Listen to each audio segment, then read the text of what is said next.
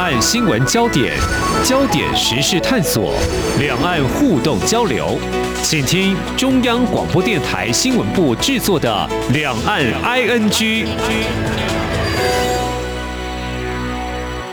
各位听众您好，我是黄丽杰，今天是二零二一年四月十九号星期一，欢迎收听每周一到周五播出的《两岸 ING》节目。三十分钟为您掌握两岸焦点新闻时事，而在今天我们所关注的焦点是，日本首相菅义伟十六号前往美国和拜登总统会面，这是拜登上任后首次进行元首会谈，而美日在十七号发表一九六九年来首次的联合声明，主要声明内容包括双方反对任何企图以武力或胁迫手段改变东海或南海现状及恫吓区域的意图，并重申台湾海峡和平。与稳定的重要性。那么，在美国拜登政府展开对外政策之际，如何解读美日双方思维及所持立场？台湾可能会受到哪些牵动？在今天特别邀请辅仁大学日本语文学系特聘教授何思胜观察探讨。非常欢迎何教授，您好。哎，主持人，各位听众，大家好。好，从这个政治的国际领域的焦点，我们应该还记得，在三月中旬的时候，美国跟日本就在日本进行了一场安全咨商会议。那么所发布的联合声明，当时就已经明确表达维持台湾海峡和平稳定的重要性，以及反对中国企图片面改变东海跟南海现状立场。那么在这次的美日两国元首的会面也发表声明，拜登是说双方承诺共同面对中国挑战，以及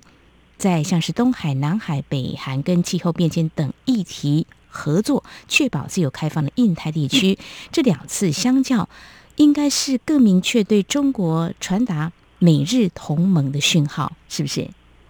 呃，当然，我想那个拜登总统这个上来之后，跟过去的 Donald Trump 他有一个很大的一个不同哈。那这拜登总统当然他是一个老派的政治家，像过去我们所熟悉的那个美国，换言之就是说他重视跟同盟之间的关系，而且也强调多边。嗯，所以我们看到就是说他在上来之后，他在欧洲当然这个他要把这个过去的 NATO 这些安全上的这个盟友重新再团结起来，然后在东亚这边的话。啊，当然，对美国来讲的话，哈，东亚它并不是像欧洲一样有一个 NATO 这样的一种多边安全机制。那在东亚的话，那个它最重要的这样的一种双边的这个同盟关系，当然是这个美日同盟。那不过就是说，这美日同盟基本上也不再像是在冷战时期那样的一个，就是说只有呃对日本的领土或领海的这样的一个畏惧。我想，这美日同盟跟美韩同盟有一个很大的这样的一个在性质上的一个差异。那美韩同盟大概。大概只有 focus 聚焦在呃韩半岛，但是美日同盟基本上是美国整个在 management 哈，就是说在管理整个东亚甚至是印太地区的这样的一个安全最重要的一块基石，所以。他上来之后啊，这个选择日本的这个作为一个他在这个华呃接待的这个第一个盟国的一个首脑，我想这个并不意外啊。当然，日本对这件事情也非常的看重。然后，菅义伟在出访前他也讲了，这样的一件事情也意味着这个美国拜登总统将这个日本呢定位在他盟国当中的一个呃最重要的一个这个国家。当然，我们呃这边可以看到，就是说他选择东亚的这个日本。而不是选择欧洲的这些这个朋友哈，是那当然还有一个意义，就是说在现实的这样的一个美国外交的挑战之下，嗯，那当然中国或许是现在这个美国在一个是呃最难处理的这样的一个问题哈，所以他是在同盟的关系里面呢，他特别强调跟日本的一个关系。那当然日本在这样的一个状况之下，可能就没有办法维持像过去的这个呃安倍。首相那样的一种这个在美中之间这个游走，或是采取一种比较平衡。不过，在过去，我想安倍会采取这样的一个政策，嗯，也有他的这样的一个需要，因为这当时的总统是川普。那对日本来讲的话，川普比较捉摸不定。但是拜登，我想他很清楚的，他对盟国发出一个保证。那当然，日本在外交上面对中国的这样的一个需要也会弱化。所以我们可以看到，就是说菅义伟这个上来之后，当然对日本来说的话，他现在可能在外交。政策上面呢，采取的可能是一个对美国呃比较倾斜的这样的一个姿态。是在美日里面，他这个特别重视的就是跟美国如何的去讨论出对日本所关心的周遭，呃，比方讲东海、南海还有台海的这些问题，实际上这也反映在他们的这样的一个这个呃宣言当中。是好，非常谢谢何教授您的解析哦。那么刚才陈如你讲的啊，我们观察就是拜登总统上任之后啊，他的确会是拉近一些盟友有合作，谈到东海、南海这些议题的时候，他选择了日本。日本有些考量。那刚才您也大致上解析，就是说，川普总统当时的政策跟拜登的做法不太一样，所以呢，上一任的日本首相呢，安倍晋三，他所采取的是游走在中国大陆跟美国之间，也许是一种某种程度的平衡吧，平衡策略。但是日本首相菅义伟，他。对外政策做法到底有哪些思维？其实我们也知道，一九八零年代之后啊，中国大陆跟日本的关系呢就开始寻求正常化嘛，啊，也希望能够促进两国之间的友好。所以在日本，他有所考量，他也愿意这么做的话，他在思考国家利益的时候。他对领土主权的捍卫态度如何？是不是最近中国大陆在东海、南海这个地方的动作让他有点不安？所以他可能也要寻求有力的力量来支持。您的看法呢？呃，当然是，我想那个东海，当然我们知道这存在着这个钓鱼台的主权争端，那当然这里面也涉及到这个日本跟中国的在东海这样的一个重叠海域的这种划界的一个问题啦。嗯，那当然，刚刚你提到南海，南海的话虽然距离日本比较遥远一点哈，那不过这里面基本上这个日本这个也把南海视为它一个这个重要的这样的一个所谓的 sea lane 的一个这个必经之路，这个就是说这个海上的生命线哈。那因为日本。它的能源都要从中东来，然后这个在它的这样的一个运输线的这当中啊，当然这南海是一个非常重要的一个海域哈，所以它一贯的在这个都支持这个呃美国这个在南海的这样的立场，就是呃南海这个地方，呃日本认为它是一个绝对的一个公海，那换言之，这里面这个就是周边的这些国家，大家要依照呃海洋法，依照国际法，然后要在南海这地方啊，基本上呃它就是要航行以及飞越。的这样的一个自由的一个确保，那不过就是说另外一个当然是一个台海，台海的问题当然就 refer 到台湾的问题。不过他们在宣言里面，他是讲的是台海啦，那他并没有直接讲台湾，因为我想这个日本他在二战结束之后，他跟盟国签订了旧金山合约，嗯，那他在第二条里面，这个台湾、澎湖及其附属岛屿是要放弃的这样的一个领土哈，所以他在那个时候基本上对于台湾的一个主权的一个问题，他采取一个不讲话的这样的。的这个姿态，一直到今天，基本上他还是这个在这问题上面，他不会表达任何的这样的一个立场，所以他讲的是呃海的这个部分哈。那不过这里面事实上也是针对两岸，当然大家知道，这中国大陆现在这个在两岸的关系上面。对台湾的这样的一个压力是越来越大哈，然后这个还有这个包括最近这个一年来，那中国大陆也积极的在这个不管是他们的海军或者大陆的这个解放军空军，他们长航远训，然后会在台湾的西南的这样的一个空域动作频频哈，那所以当然他们也担心，就是说台海的这样的一个情势会不会升高？那当然这个。也会这危及到日本的这个西南的一个安全。事实上，日本在关心台湾的一个问题上面，他们的一个战略的考量，因为这个台湾跟日本的西南群岛，就是这个我们听众朋友常常去的这个，比方讲像石垣岛，还有更北的冲绳这个地方的一个安全，基本上跟台湾是连接在一起，所以日本当然会重视。台海的和平跟稳定哈，所以他们在这样的一个跟拜登会谈结束之后，他所发表的这样的一个宣言里面呢，他特别也突出了这个台，这个在过去当然比较少见，这个因为在。一九七二年，日本跟中国大陆国交正常化之后，事实上他们不管是对美的外交上，或者是在对大陆的外交上面，他们都避免这个去提到跟台湾有关的这些这个问题哈。那他们这一次是比较呃的不同的，当然这个也有听众朋友说，当时这个尼克森总统那一年在。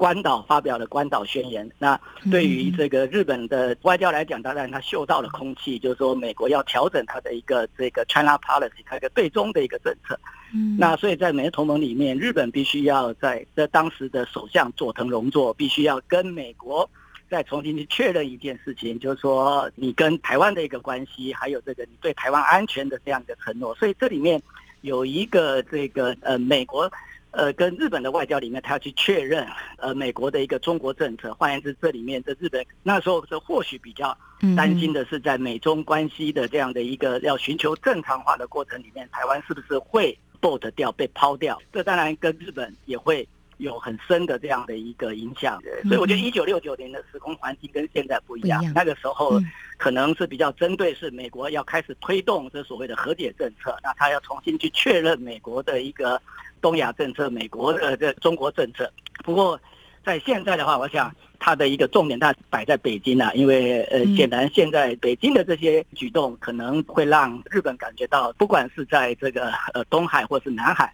那包括台海在内，大陆可能这个因为力量越来越强，那他对自己的力量可能也越来越有信心。所以在这一次的这样的一个美日的这个峰会里面，之前你提到的 Two Plus Two 的这样的一个这会谈里面哈，呃，日本就很担心。就中国大陆是不是会想要用力量去改变这样的一个现状？所以，他这一次的一个就是说对台湾问题的一个提起，或者对台海安全的一个提起，基本上是跟过去在一九六九年，我想这个呃看起来好像一样，不过这当时可能重点是跟美国做一个 reconfirm。那这一次的，我想这个当然很清楚的是针对这个大陆，针对北京。那不过就是说这一次的一个美日的这个峰会，我觉得时间挑的。也蛮有趣的，挑在四月十七号。嗯、那有什么样的特殊意义？嗯、呃，我们不要忘记，在一九九六年，美国跟日本在冷战结束之后，他们重新的去再定义美日同盟，就是在一九九六年，当时桥本龙太郎跟 Bill Clinton 总统也是在四月十七号。哦、那所以这个 这这次等于是这延续冷战结束之后，嗯，美国跟日本的一个同盟关系，对不对？嗯、他们这样的一个同盟的关系。如何继续下去，而且这个不会弱化？嗯、那所以他这一次，我想这个我们可以很清楚的这个也把它视为是一个就是在九六年的这样的一个这个再定义之后的一个补充或者是一个延续哈。那所以这里面当然他对整个区域之间发出了一个明确的一个讯号了，就是说美日同盟基本上。这个依旧坚若磐石。好，非常谢谢教授您的解析。在我们节目前半阶段，带我们一起来关心以及了解了美国还有日本两国元首在十七号他们发表一九六九年来首次的联合声明，对于台海的问题的关注。那么我们可以来比较跟之前一九九六年的时候，当时或更早之前日本它跟美国的同盟关系，那现在呢又释出什么样的一个讯号？那么发表这个联合声明，未来对于整个区域情势会有什么样的影响？还有这个联合声明之后，对于怎么样来跟中国大陆有所抗衡，或是对于东海或南海或台海的安全是否画出红线相关的一些影响，我们稍后再继续访问辅仁大学日文系特聘教授何思胜，为我们做进一步的解析。今天的新闻就是明天的历史，探索两岸间的焦点时事，尽在《两岸 ING》节目。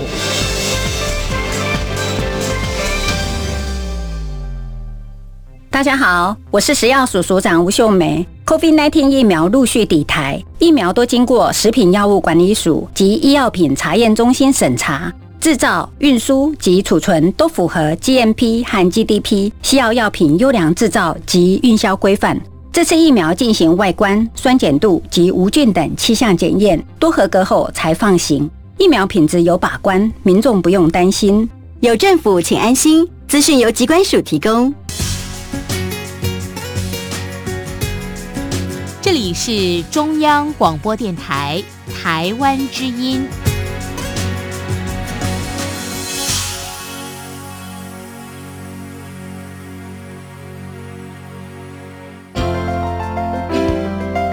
有人形容二零二零年是台湾的 Parkes 元年，使用手机可随时随地收听的形式，滋养了听觉，丰富了视野。而你也加入了 Parkes 的行列了吗？央广新闻部制播的众多精彩节目，陆续在各大 Parkes 平台上架，包括《早安台湾》、《两岸 ING》、《这样看中国》、张振霖时间、蔡明芳时间，还有《这样看香港》、舍之岂能藏乎？想跟你聊聊天，以及港式大排档节目，通通随点随听。欢迎透过 Sound 声浪平台搜寻央广节目名称，就可以收听到精彩的央广新闻节目。快拿起手机，让我们在 Podcast 平台相见。这里是中央广播电台，听众朋友继续收听的节目是两岸安居。我们在今天特别邀请辅仁大学日文系的特聘教授何思正，我们解析日前所进行的美国还有日本元首的高峰会。发表了联合声明，对于台海安全非常的关注哦。那么在这边持续要接续刚才教授您所提到的日本的态度，以及未来会怎么做哦。呃，其实我们也关注到，在日前，其实日本自卫队的统合幕僚长山崎幸二他出席印度的一场研讨会，呃，被问到有关近来对台湾遭中国军事骚扰，他说台湾周边海域任何意外状况都会影响日本防卫日。日本有很多措施可以来做，嗯、呃，还有就是说，我们也好奇日本到底有什么样的筹码。不过现在美日是同盟了，似乎更有力量了啊。呃，其实山崎幸二在当时那场的研讨会当中，他还说，我们可以跟美国、印度、澳洲共同合作反击。呃，我想这或许也是我们未来可以观察，就是说，美日元首高峰会之后会有进一步的具体行动吗？就是说，在东海跟南海区域安全。呃，美日联合声明会不会比较清楚画出一个红线？什么时候可能会有比较具体的行动？还是说，刚才你所提到这个还是要跟中国大陆先用和谈的方式来解决，而不会呃轻易的、贸然的会有军事的行动？还是说，如果要采取军事行动，一九六一年他们签署的美日安保条约可能会成为一个行动的准则方针？教授，你怎么样来看呢？呃，当然，我想这一次呢，他跟九六年的这样的一个呃美日同盟的再定义里面，我想。有两点不一样了。那那个时候，事实上中国大陆也非常的紧张，那认为这件事情是冲着他而来。但是那个时候其实并没有指名道姓哈。那后来日本跟中国大陆之间，他们也一再的一个解释。那后来这个桥本首相啊，这个他就用了一个说法，呃，安中国大陆的心，就是说这样的一个周边基本上它不是一个地理的概念哈，这个它是一个这个要以事态的这个性质。因为当时负责整个中国这个外交最高的这样的负责人的唐家学。那他本身也是一个日本问题专家，所以他一直在跟日本在确认这件事情。后来日本就给了他这样的一个解释。不过这一次，我想就是说，他虽然也没有这明白的讲哈，所谓的这种周边，它范围是哪里哈？那但是这个我们可以看到，就是说在宣言里面，他明显的提到了一些地理的这样的一个名词出来，比方讲我们刚刚提到的东海啊、南海啊或台海。那所以事实上也有一点点把这个所谓的周边。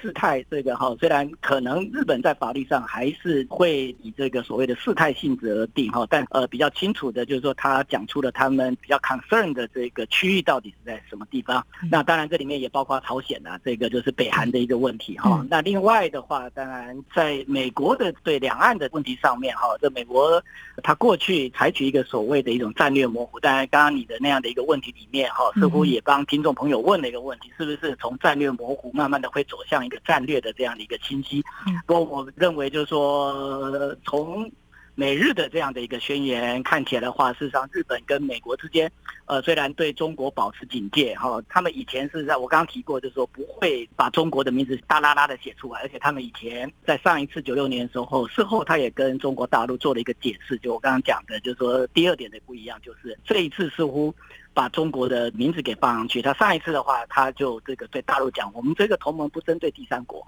对不对？没有特定的第三国，所以这个跟上一次的形式不一样了哈。那不过就是说，在不同当中也有一些底线上面的这样的一种维持啦。那这里面当然我刚刚讲的美国，我想它还是保持一个所谓的一个战略模糊。那这里面当然，我想这美国在避免一件事情，就是对两岸发出可能他也要防止这两岸对于他这样的一个行为。是不是会有过度的一个解读？换言之，这里面这个就是说，呃，战略模糊里面很重要，就是说他不会想要去是让大陆的鹰派、这强硬派有不必要的这样的一种联想，而避免他们采取这样的一个冒险。那另外的话，当然美国也很清楚，战略模糊的话，那可以不让啊台湾的这样的一个比较 aggressive、比较积极的这些独派，然后有对美国的这样的一个政策。有过度的解读，所以这里面可以让美国在台海的这个问题上面能够维持他要的这样的一个台海的一个稳定。那当然，我想这美国这一次跟日本之间，他还是强调台海的这样的问题要用这个和平的一种方法，换句话说，要透过呃这样的一个对话。我想拜登总统上来之后，甚至也不只是拜登总统，在川普总统卸任之前，基本上我们也看到当时的这个川普政府，他也鼓励了这两岸对话。嗯、我想这个就是说，透过对话解决呃两岸的这样的一分歧，然后维持台海的一个稳定。在这一次的一个美日宣言里面，它的基调还是没有改变。那另外的就是说，哦嗯、呃，这一次基本上也没有。去更动所谓的一个美国跟中国的，或者是日本跟中国的这个邦交里面很重要的一个，就所谓的这个 One China Policy。那所以就是说，日本事实上在宣言提出来之后，当然知道这北京似乎感觉到非常大的这样的一个这个不愉快。那如果是说，是日本呢也跟大陆也强调了这刚我提到的这些点。换言之，就是说在整个跟中国这个关系里，他可能比过去更清楚的讲出了他的一个忧虑，是但是就是说，基本的双方，不管是在一九七二年中日建交，或者在这个七九年的这个美中建交，他们对中国这个关系的基调，嗯哼，在这一次的宣言里面，我想拜登总统也很清楚，他不想去变更这些。嗯，是好。美国的台海的战略还是维持战略模糊，即便是在美国也有人提出，就是说是不是要战略清晰来面对中国大陆对台海的威胁啊？所以应该这个也是多虑，就是说日本应该不会担心，如果说有比较趋向于军事的行动会遭到中国大陆报复，减损这个经贸投资利益啊。在去年看到个数据，就是中日的经贸投资有高达三千多亿美元，而且日本在中国大陆也有蛮多投资的哦。所以我们也比较关注，就是说未来日本跟中国外交互动会不会因为现在他明确表态了，跟美国同盟中国大陆到底会怎么样来面对日本，或是日本的态度会不会跟中国大陆的互动会调整吗？会降温吗？还是说，其实有些议题，像刚刚所提到的朝鲜议题啦，还有刚刚我提到经济的，或者是外界也关注像环保议题，都可以合作啊。不晓得教授您怎么样来看，在美日发表联合声明之后，这个格局或态势是不是会有一些变化呢？嗯，当然，这个在菅义伟到美国的同时，美国的气象特使哈，就是他们以前的前国务卿凯瑞也兼程到上海哈，但他没有到北京啊。嗯，那他到了上海，见了大陆的一个退休的外交官。不过在大陆也给这个外交官的谢振华啊一个这头衔，跟凯瑞看起来是旗鼓相当，就是他也是大陆的气象特使。因为这个谢振华基本上在过去的这样的一个全球因应这个暖化的问题上面，还有在气候变迁的公约的这个谈判的时候，他跟这个凯瑞有很深的这样的一个交情，所以这个大陆基本上也派出了凯瑞的这个老朋友，嗯，所以跟他在上海这个来谈这个，呃，美国也希望就是说再下来，拜登要开一个呃视讯会议，好，那邀集一些国家来共商全球暖化，然后在这里面，当然美国呃一定要把中国给邀请过来，因为中国大陆这个是目前这个碳排放最多的国家，但美国是第二名，这两个国家加起来的话，超过四成，所以如果这两个国家不能够合作的话，那基本上要解决这个呃世界的这样的一个暖化的这个问题是不可能的。所以，美国当然我们也可以看到，就是说在菅义伟到了这美国这个要跟这个拜登会谈之前的话，那美国白宫的发言人呢、也在例行记者会上哈的重申，就是说美国的追踪政策不是要寻求跟中国冲突。那换言之，就是说这里面这个他也算跟中国大陆啊去释放这些讯号了，就是说这个。呃，拜登的一个基调还是一样，就是说中国当然是一个很难缠的一个对手，在很多的问题上面，美国跟中国会处在一个非常激烈的这样的一个竞争当中。可是这个冲突并不是美国。在对中的一个外交上面想要的结果，换言之，这里用大陆的话讲，就是说美中的关系里面基本上还是要维持一个所谓的一个斗而不破的这样的一个格局。不过你刚刚提到，就是在经贸方面，当然经贸这或许的我们可以从两个方面来思考了。它一方面当然也可以拉出中国跟日本跟这个美国的这样的一个关系，但是这个就是说相反，当特别在中日的一个关系不好的时候，这未来实际上日本现在也在关注这问题。我们可以看到，就是说虽然日本也在 COVID-19 起来之后。基本上，他们好像编的预算，然后来帮助在大陆投资的这些日商，是不是也可以稍微的分散风险？不过，这个呃，实际上中国大陆现在它的内需市场真的很大，所以这个现在在大陆投资的这些日商。他有些这个也不是说自己想离开就离开啊，因为这个他这里面他要照顾到的是这个在大陆的这个内需市场，所以现在在大陆的投资的日商，可以讲大概是九成。我们如果看数据上来看的话，是因应中国的一个内需，所以这也不是说那么多的日商就可以啊，因为中日关系不好啊，就。抛掉在大陆的这些投资，但是呃，我们都知道，在跟中国的这样的一个这个关系里面，很多的国家当然也都吃过这样这个排头，就是中国大陆会在这个外交上面拿经济作为一个等于是一个制裁或者是施压的这样一个手段哈。那不过这过去在中日关系里面，我们经常可以看到，就是说中日关系它过去长期以来，呃，可能政治上面会有很多的风风雨雨，但是在经济上面基本上。如果说从数据上来看的话，到过去的话，就是说它到比较不会受到这种政治的这样的一种风波，呃，有太大的这样的一个结构性的这样的一个改变。所以我们经常用一个字眼来形容这个中日关系，就是所谓的正冷经热。那不过这个就是说，现在这日本这次这个可能动作比较大一点哈。那这个后续北京，因为这日本呢现在啊，我想这个他也不想中日关系就马上从呃升温。呃，不只是降温，甚至变成急冻。我想这个日本也不要，所以在可能在未来几周之内，那日本是不是会在中日关系来做一些这个修补？那不要忘记，在现在自民党的干事长二阶俊博，他是中国的好朋友。那菅义伟他会不会啊，在对美外交之后，然后回过头来在这个对中的这个外交上面，特别在强化或者巩固整个这个对中的这样的一种经济关系上面去做努力？我想这个也值得我们观察。是，我想呢，中日关系向来是正冷经热啊。那么在这次美日联合声明发表之后呢，这个整个关系是不是会有一些牵动跟调整呢？还有中国面对美日同盟这样的所谓的某种程度的抗衡，未来对外战略是不是会强硬以对？其实我们也观察到，嗯，中国大陆的外交部。在之前的美日二加二会议措辞也都很尖锐，包括这一次的搞什么小圈圈之类哦。不过就是说，美国的这个气候特使啊，凯瑞的前往上海，但是他并没有跟中国大陆的领导人习近平会晤或是视讯会议哦，这也是一个观察点。他跟韩正有视讯会议，对，但是跟领导人可能外界期待。颇高的了哈，但是并没有哦，所以在四月二十二号还有一场这个气候变迁会议的视讯的峰会，到底美国、中国大陆跟日本他们之间的互动有哪些关注焦点？我想在未来的节目当中继续为为听众朋友做进一步的观察解析。是的，这个在未来几周之内，大概我们可以看到。日本还是回过头来会跟北京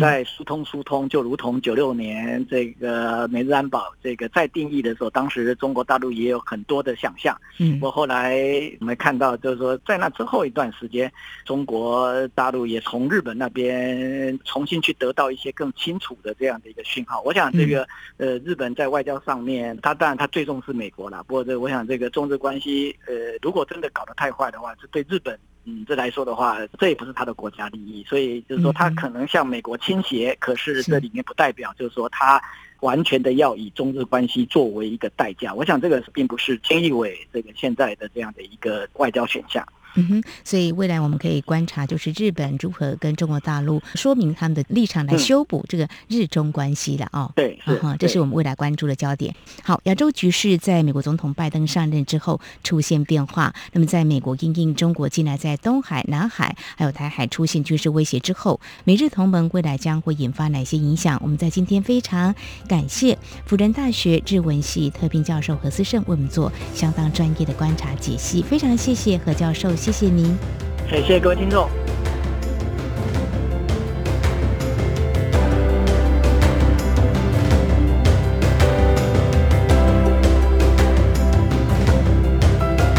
以上就是今天两岸安居节目，非常感谢听众朋友您的收听。如果听众朋友您对节目有任何宝贵意见，我们管道非常多，您可以来信传统信件，请您寄到台湾台北市北安路五十五号，写到两岸安居节目收就可以了，或者利用电子邮件信箱 i n g at r t i 点 o r g 点 t w。还有听众朋友，我们也非常欢迎您加入李安安居节目的粉丝团。你在脸书的搜寻栏位上打上李安安居来搜寻就可以了。祝福您，我们下次同时间空中再会。